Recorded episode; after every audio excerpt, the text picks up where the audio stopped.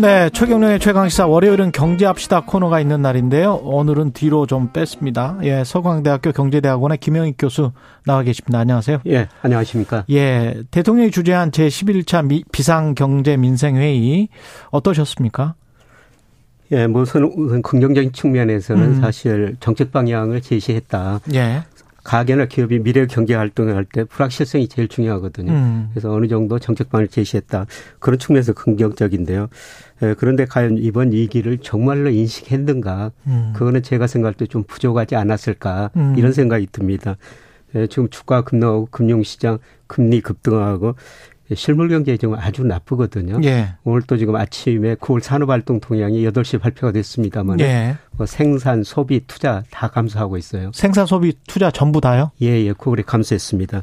예, 그리고 그동안 그 뭐 대기업 수출 기업 경기는 좋았었거든요. 예. 근데 최근에 한국의 경제 심리 지수 이런 걸 보면은 음. 대기업이나 수출 기업 심리 지수도 굉장히 빨리 나빠지고 있고요. 그렇더라고요. 네, 그리고 지난 9월까지는 우리 수출이 증가했는데 내일 뭐 10월 수출입 통계가 발표되는데 아마 10월부터는 수출 증가율이 감소세로 전환될 가능성이 상당히 높아 보입니다. 증가율이? 예, 증가율이 예. 예. 작년 동기 대비 아마 마이너스가 됐을 가능성이 높습니다. 그렇게 되는 군요. 예. 이런 걸 보면은 정말 경제가 정상이 아니라 비정상이죠. 예. 이런 걸 정말 인식하고 처방을 내렸는지 예, 그거는 조금 의심스럽습니다. 정책 방향을 제시한 측면에서는 긍정적 그러나 위기 의식이 절실했는지는 모르겠다. 정책 방향은 어떤 측 어떤 방향으로 갈 것 같습니까? 지금 정부는 경기 부양 규제 안 하죠. 그게 네, 맞죠. 특히 이번 정부가 예. 강조하는 게 뭐 규제안을 통해 가지고 생산성을 예. 높이고 예, 그다음에 경제 성장률을 좀 높여 가지고 좀 나누자. 그렇게 간다는 거죠. 예, 그렇게 간다는데 규제 하나 측면에서는 예. 뭐 긍정적인 측면인데 예. 이게 구체적으로 그렇게 빨리 이루어지는 건 안 같습니다. 그렇죠. 예. 일단 많은 이야기들이 있었는데 경기 부양 규제 완화와 관련해서 뭐 언론도 그렇고 가장 눈에 띄는 부분이 부동산 대출 규제. 예, 그렇습니다. 이 15억 초과 아파트 주택 담보 대출을 허용했다. 이 부분인데 그리고 뭐 이제 9억 원에서 12억 원으로 분양가 관련해서도 중도금 대출 예, 예. 할수 있도록 그렇게 해준 거잖아요. 12억 원으로 단위를 높인 겁니다. 그 시점 방법 그 교수님이 보시기에 적절한 조치입니까? 뭐 방향은 적절하다고 보는데요. 예. 예 그런데 조치가 좀 너무 미약하지 않는가? 아 미약하다 어, 예, 예. 오히려. 시장 반응을 보니까 예. 시큰둥 시큰둥하다. 예, 예. 예. 예. 이런 정도입니다. 시장 반응은 주로 건설주의 주식을 보십니까? 아니면 채권 시장을 보십니까? 예, 주식을 건설하는 줄 보고요. 뭐 예. 리츠 같은 것도 보고 그렇습니다만 예. 뭐 이쪽이 별로 안 좋고요. 예. 예 그다음에 뭐 지난주에 이게 나왔으니까 오늘 아침에 언론들이 예, 부동산 경기를 진단해 가지고 많이 보도를 했거든요. 음. 그런데 뭐 음바 어, 어, 음발에 오줌 넣기다. 뭐 예. 뭐이 정도 예, 크게 반응을 일으키지는 않은 것 같습니다. 예. 그래서 어떻든 지금 수요가 급격히 위축되고 있거든요. 음. 그래서 KB 국민은행에서 그 매수 우위 지수라는 걸 발표하는데요. 예. 가장 최근 통계가 16.1로 이게 100이 넘어야지 매수가 우위고 100이 하면은 매도 우위라는 거거든요. 16.1요? 예, 예. 2003년부터 주관으로 이 통계를 발표하는데 역사상 최저치입니다. 예, 그만큼 아, 100이 기준점인데 16.1요? 예, 전국 평균 16.1로 나오고 있어요. 그러면 예. 매수할 사람이 없다는 이야기네. 거의 없죠. 매도할 사람만 많고요. 그만큼 부동산 심리가 위축됐는데 이거는 기존 주택 시장의 매매와 관련된 거죠? 그렇죠. 예. 네, KB 국민회에서 이제 주관으로 매수자, 매도자 이런 걸 파악해 가지고요. 저도 처음 예. 보는 수치인데요. 예, 주간 지수로 예. 매주 발표를 합니다. 그죠. 근데 뭐 16.2 100 100이 기준점인데 16.1이라는 게 예, 예. 와. 심각한 상황이죠, 지금. 이게 한 1, 2년 전만 해도 110 뭐 이랬었잖아요. 예, 그랬었습니다. 예, 110이었는데. 작년 상반기까지만 해도요. 100이 넘었었죠. 예. 예. 그런데 작년 하반기부터 이축되기 시작해가지고 지금 심각한 상황에 접어들고 있습니다. 예, 그런데 이런 거 10억 초과 아파트, 뭐 저 분양가 대출 좀 상한 음. 인상 음. 이런 거는 이런 얼어붙은 매수 심리를 살릴 수가 없다는 것이죠. 그 LTV 해서 뭐 50% 규제 풀어주기로 했다. 이것도 50%까지는 1주택자, 무주택자는 50%까지는 받을 수 있다. 예. 예 아파트 가격에. 예, 예. 근데 그것 정도도 안, 안 된다는 거잖아요. 예, 그렇죠. 예. 예 결국 앞으로 집값이 오른다고 생각해야지 사람들이 집을 뭐 주택 시장에 참여할 텐데요. 결국은 가격이다. 예, 이만큼은 심리가 떨어졌고 지금 금리가 굉장히 높지 않습니까? 예. 예, 그리고 또 DSR이라고 총부채 올리금 상환 부담 비율. 그렇죠. 이거는 그 40%로 그대로 묶어놨어요. 음. 예, 그래서 소득이 낮은 사람은 예, 집을 그 사고 싶어도 네. 예, 빌릴 수가 없는 거죠. 그래서 단순한 예를 한번 들어볼까요? 예. 예, 지금 저 40년 만기가 최장 대출 기간입니다. 40년 만기가 예. 있군요. 그래서 어떤 아파트가 16억이가 인다면은 8억까지 대출할 수가 있거든요. LTV가 그렇죠. 50%니까. 예. 예. 그런데 뭐 40년 올리금 균등 분할 상환한다. 금리가 5%다. 그러면 매월 이자 부담이 386만 원이에요. 386만 원이에요? 근데 DSR 40%를 적용하려면요. 예. 이거를 대출 8억을 대출 받으려면은 좀 뭐 큰 금액입니다만 음. 월 소득이 964만 원이야 됩니다. 월 소득이 예, 예. 예, 그런데 지난 2분기 통계청 우리 가구 소득 보니까요. 483만 원입니다. 예. 예. 964만 원이 넘은 거는 약 20% 정도 가구 소득이 불과해요. 예. 그러니까 뭐 상위 20%만 이 돈을 대출받을 수가 있는 거지. 근데 그 상위 20%도 900 한 40만 원 중에 월 소득 중에 한 350만 원 86만 원. 예. 386만 원? 예, 예. 그러면은 그럼 거의 400만 원이네. 예, 예. 그러면 그 400만 원 주고 나면 한 4, 500만 원 남는다는 이야기. 예, 최고 소득자가 상위 최고 20%. 상위 20%. 예, 예. 예. 그렇게 해야 16억짜리 아파트를 8억 원 대출 받아서 살 수 있다. 예. 40년 만기 대출. 그렇습니다. 지금 아까 금리는 몇 퍼센트로 계산했어요? 5% 가정했습니다. 5%면 굉장히 싼 건데요, 지금 현재는? 예. 지금 우리가 주택담보대출 금리가 지금 많이 올랐죠. 네. 이게 2020년 8월 달에 2.4%였어요. 한 그랬죠. 2년 전에. 예. 예. 그런데 지난 9월 달에 평균이 4.8%였고요. 예. 아마 10월 달에도 금리 인상하고 아마 더 뭐 5에서 7% 정도까지 은행에 따라 다르겠지만 올랐을 것 같습니다. 이게 주택담보대출은 개인의 신용도랄지 이런 거랑 상관이 없잖아요. 예, 그렇습니다. 그냥 자산 가격을 보고 예. 그 아파트 가격을 보고 그렇게 해 주는 거잖아요. 예, 그죠? 예.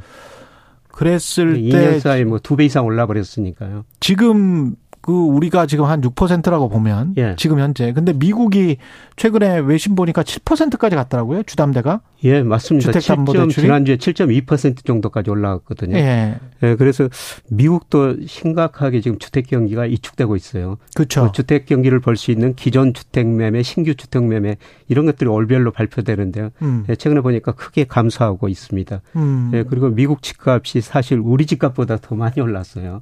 그랬었죠. 예. 예. 그래서 예를 들어 저 2008년에 미국에서 그 금융위기가 왔지 않습니까? 음. 예, 그때 2000년에서 2006년까지 미국 20대 도시 주택 가격이 한 105% 정도 올랐어요. 예. 예 그런데 이번에 2012년 3월부터 올 6월까지 보니까 무려 135%로 올랐거든요. 진짜 많이 올랐네. 예. 예. 사실 우리보다 미국이 더 많이 올랐었습니다. 음. 그래서 소득 뭐 렌트 그 다음에 물가에 비해서 지나치게 가대평가됐고 미국도 지금 주택 가격이 지금 많이 떨어지고 있고요. 예. 아마 거품이 붕괴되는 과정인 것 같습니다. 근데 미국의 MBS가 주택담보대출 금리가 7%까지 갔는데 예. 우리는 지금 뭐 평균 5% 6%라는 거는 예. 우리는 더 오를 가능성이 있다는 거네요. 그러면? 예, 그렇죠. 예. 예 뭐 당장 지금 이번 주 미국에서 FOMC 열려가지고 11월 또 금리를 인상하고요. 그렇죠. 아마 0.75% 시장에서 인상할 것이다. 그게 이런. 아직은 주류의 예, 예. 의견입니다. 예. 예. 그리고 12월 한 번 더 남아 있고요. 예. 예. 우리는 그 11월 24일 날 또 그게 금통위. 올해 마지막이죠. 예. 예 우리는 예. 거기서 이제 최소한 0.25%뭐 0.50% 올리게 될 거거든요. 예. 예. 그러면 시장 금리가 지금보다는 좀 더 오를 수가 있죠. 음. 예. 그래서 뭐 주택 담보 대출 금리도 더 오를 수가 있고요. 음. 그래서 뭐 LTV 뭐 규제 안 하였지만 DSR 규제하고 금리가 이렇게 오르니까 그렇죠. 예. 쉽게 그 집을 살 가능성이 좀난 거고요. 예, 예 매수자 예, 입장에서는 예, 예. 집값을 결정하는 게 더 중요한 게 사실 금리보다는 경기예요. 음. 예, 그런데 그 산업활동 통역 말씀드렸습니다마는 이제 우리 경기가 수축 국면에 접어들고 있죠. 예. 근데 우리 경기가 한 번 그 수축 국면에 접어들면요. 1972년부터 예, 11번 경기 순환을 겪었는데 예, 경기 사이클. 예. 예. 평균 19개월 수축 국면이었어요. 19개월이면 예. 2년이 조금 안 되네요. 그렇죠. 예. 예. 그래서 이번에는 뭐 그것보다 길어지고 짧아질 수도 있는데 예. 일단 경기가 수축 국면에 들어서고 있다는 겁니다. 수축 국면에 들어섰다라는 거는 수축 국면에 들어선 이유 그러니까 후행력이기 때문에 예, 예좀 있다가 알 수 있는 거잖아요. 예, 그렇죠. 그렇죠. 예, 예. 예 그때부터가 수축 국면이었다. 예, 예. 이렇게 계산을 해서 19개월 이렇게 지금 정도 예상을 할수 예. 있다. 뭐 대표적으로 현재 경기를 판단하는 게 통계청에서 동행지수 순환 변동치라는 게 그렇죠. 있어요. 예. 그런데 9월까지는 올랐습니다. 선행지수는 계속 떨어지고 9월까지는. 있는데. 예, 그런데 제가 예측하면 10월부터 좀 늦게 발표가 되니까요. 음. 10월 데이터는 11월 말에 발표하는데 예. 11월 말 발표될 10월 데이터 보면은 현재 경기를 나타내는 여러 가지 경제 지표도 꺾였을 가능성이 높습니다. 중요한 거는 이제서야 경기가 수축 국면에 예, 접어들고 있다는 겁니다. 그러면 내년 이 문제가 아니고 2024년까지도 이런 경기 수축 국면이 계속될 수 있다 그런 말씀이네요, 지금. 예, 그렇죠. 예. 그래서 중요한 거는 초기에는 그 부동산 가격에 영향을 많이 주는 게 금리나 대출 금액이에요. 예. 예. 이런 것들이 지금 금리 오르고 대출 금액이 축소되니까 부동산 가격이 떨어지기 시작했죠. 예, 그러나 6개월, 12개월 뭐 통계 분석해 보면은 금리보다는 경기가 집값에 더 영향을 주, 줍니다. 집값에는. 예, 예. 예. 그렇군요.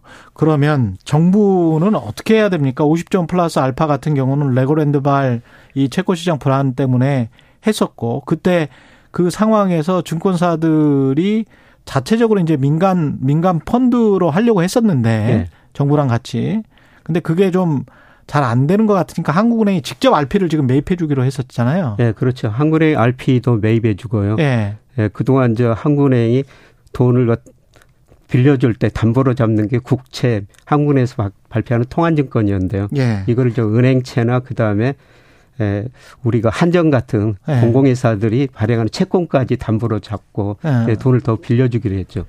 근데 지금 상황이 사실은 시장의 상황이 3개월짜리 뭐 80일짜리 뭐 이런 거를 짧게 짧게 지금 빌려주는 사람도 불안하니까 예, 예. 짧게 짧게 빌려주고 그거를 아주 고금리로 예. 심지어는 서울 요지에 지금 부동산 PF 하는 쪽도 한 12%라고 하고 예. 춘천시도 이 사태 일어난 다음에 13%로 빌렸다는데 예, 예. 그게 전부 단기거든요. 몇십일짜리들이란 말이죠. 그렇습니다. 그러면 이 상황이 그때까지 한번 버텨보자. 그러니까 내년 한 1월이나 2월까지 예. 버텨보자. 그러면 혹시 금리가 안정되지 않을까? 예. 이렇게 지금 시장에서는 생각하고 있는 겁니까? 예. 금리는 내년 가서는 좀 떨어질 가능성은 있어요. 아, 그렇습니다. 왜냐하면은 예. 내년에 경기가 나빠지니까 금리라는 게 미래 경기를 미리서 반영하거든요. 그렇죠. 예. 아마 제가 생각하기는 뭐 FOMC 미국이나 한국은행이나 올 연말 혹은 내년 초에 뭐 금리 인상은 더 이상 못 할 겁니다. 왜냐하면 경기가 나빠지고요. 아. 예, 지금은 물가가 굉장히 높지만은 예. 예, 물가가 11월, 11월 이게 소비가 안 되니까 수요가 위축되면서 물가 음. 상승률이 음. 낮아질 수가 있습니다. 예. 예. 그래서 아마 금리는 올 연말 내년 초 가면서 시장 금리는 좀 낮아질 가능성이 있는데요. 예, 문제는 그 자산 가격에 영향을 주는 게 금리보다는 앞으로 경기라는 것이죠. 음. 그래서 앞으로 미국 경제나 우리 경기나 뭐 미국이 3분기 플러스 성장했고요. 우리는 음. 뭐 3분기까지는 계속 플러스 성장했어요. 예. 예. 그런데 4분기는 소비 투자 별로 안 되고 예. 지금 가장 중요한 게 수출이 감소세로 전환됐다는 겁니다. 그렇죠. 그래서 이런 걸 고려하면 내년에는 경제 성장률이 뭐 상반기에는 미국이나 우리나라 마이너스로 갈 수가 있고요. 음. 이런 걸 반영해가지고 시장 금리는 떨어질 수가 있는데 음. 예, 문제는 이제 금리보다는 경기가 우리 생활에도 밀접한 영향을 줄 것 같습니다. 그렇군요. 근데 이제 아까 정부의 정책은 경기 부양으로 확실히 방향을 전환한 것 같다. 그러나 아, 약간 시장에서는 미약하게 그 정도 가지고는 안 된다. 오, 예. 언발의 오줌 누기다. 이렇게 말씀을 하셨잖아요. 예. 이게 어떻게 보세요? 그러면 어떤 또 다른 대책들이 나와야 됩니까? 부동산과 관련해서는? 이 부동산 이 추세는 정부 정책으로 바꿀 수는 없거든요. 정부 정책으로 바꿀 수 없다. 예, 지난 정부에서도 음. 뭐 계속 오르니까 여러 가지 음. 규제책을 냈는데 계속 올랐, 올랐지 않습니까? 그때는 초저금리 상황이었죠. 예. 네, 세계적인. 예, 그런데 지금은 예, 모든 경제 변수가 꺾이고 있어요. 음. 예, 그래서 이 꺾이는 게 연착륙하면 좋은데 사실 그 자산 가격이라는 건 연착륙이라는 게 없거든요. 예. 뭐 주가가 경착륙한 것처럼 집값도 마찬가지입니다. 그렇죠. 예, 그래서 이런 걸 고려하면은 보다 적극적으로 지금 규제 완화 정책 예, 보다 적극적으로 해야 된다. 예.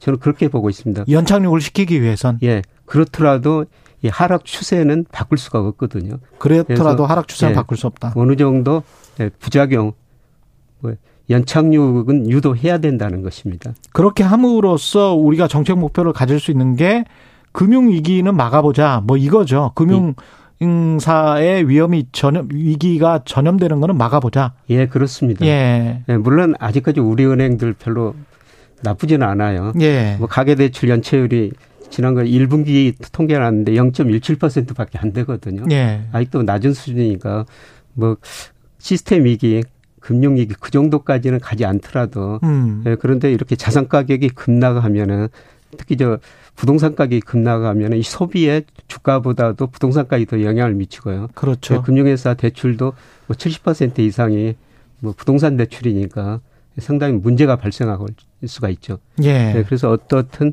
뭐 연착륙하기는 쉽지 않은데 예. 연착륙을 유도하기 위해서 생각보다는 규제를 조금 더 많이 풀어야 된다. 음. 네, 그렇다고 규제를 풀었을 때 이 집값이 다시 오를 것인가? 음. 이거 경제상 그럴 염려는 예, 없다. 예, 저는 그렇게 보고 있습니다. 특히 예. 경기가 많이 안 좋아지니까요. 근데 규제를 푼다는 거는 주로 이제 금융 쪽에 규제를 푼다는 것이고 돈을 예. 더 푼다는 것인데 예. 한국은행은 금리를 0.5든 0.25든 계속 올리고 예. 그게 이제 연말이든 연초든 뭐 멈춘다고 하더라도 이게 우리가 인플레이션을 겪고 있는 상황이기 때문에 유동성을 공급하면 인플레이션이 뭐 자극할 수 있다. 이 우려는 있지 않습니까? 부작용에 관해서는 어떻게 생각하세요? 예, 그런 부작용이 있을 수가 있습니다. 지금 음. 저 한국의 금융 안정 목표 그다음에 예, 물가 안정 두 가지 목표로 하고 있는데요. 예. 예 지금 한국은행이 굉장히 어려운 입장이 있죠. 물가는 높은데 금융 안정을 시켜야 되고. 예, 그래서 여기서 돈을 풀면은 또 물가가 다시 불안해질 수가 있습니다. 예. 예 그런데 한국의 이 정책 금리 예를 들어서 뭐 기준 금리가 3%인데요. 예, 실제 그 콜금리, 단기금리가 그 밑으로 떨어지면 한국은행이 또 돈을 한수하게 되거든요. 음. 이런 걸 뭐 흔히들 공개 시장 조작이라고 그렇죠. 그러는데 예, 예, 예. 아, 한국은행이 그런 측면에서는 뭐 적절하게 조절을 할 수 있다고 저는 보고 있습니다. 예, 그 양립할 수 있다. 예. 그리고 국토교통부 측면에서 봤을 때 금융 네. 금융적 금융이 측면 말고요. 투기 규제 지역 완화랄지 이런 네. 것들도 지금 필요하다고 보십니까? 이미 시장이 너무 식어 있기 때문에 예. 과거에 했던 것들은 좀 풀어야 된다 이렇게 생각하십니까? 예, 저는 뭐 그렇게 보고 있습니다. 그만큼 예. 과열지구랄지 예. 뭐 이런 것들. 예, 지금 하락 추세로 전환됐고요. 예. 이거는 뭐 정책으로 막을 수 없을 정도다. 음. 예. 그렇기 때문에 사인이 왔기 때문에 예. 예. 그러면 수도권이든 서울이든 지금 사실은 지방 일부는 다 풀었잖아요. 예, 그렇습니다. 수도권이든 서울까지도 다 풀어야 된다. 예, 저는 뭐 그렇게 풀어야지. 예. 이게 그나마 예, 경착륙 안 하라고 보고 있습니다. 그나마. 예. 예. 그런데 지금 우리하는 건 그동안 그 집값이 계속 오르기만 해야죠. 혹시 이렇게 풀었을 때 음. 예, 집값이 다시 오를 수가 있는가. 음. 예, 그런 우려가 나와서 좀 조심스럽게 접근하고 있지 않습니까? 예. 예, 그런데 집값을 결정하는 금리, 대출, 예, 그 다음에 경기 이런 걸 고려하면요. 모든 상황 예, 고려했을 때 앞으로 그런 규제를 안 하더라도 제가 보기에는 이게 집값이 오르는 추세로 전환하기는 쉽지 않아 보입니다. 음, 너무 차갑게 식어 있다 이런 예, 예, 지금 진단이십니다. 예, 예. 예. 경제합시다. 김영익 서강대학교 교수였습니다. 고맙습니다. 예, 고맙습니다. 예, 10월 31일 월요일 KBS 일라디오 최경영의 최강 시사였습니다. 내일 아침 7시 20분에 다시 돌아오겠습니다. 저는 KBS 최경영 기자였습니다. 고맙습니다.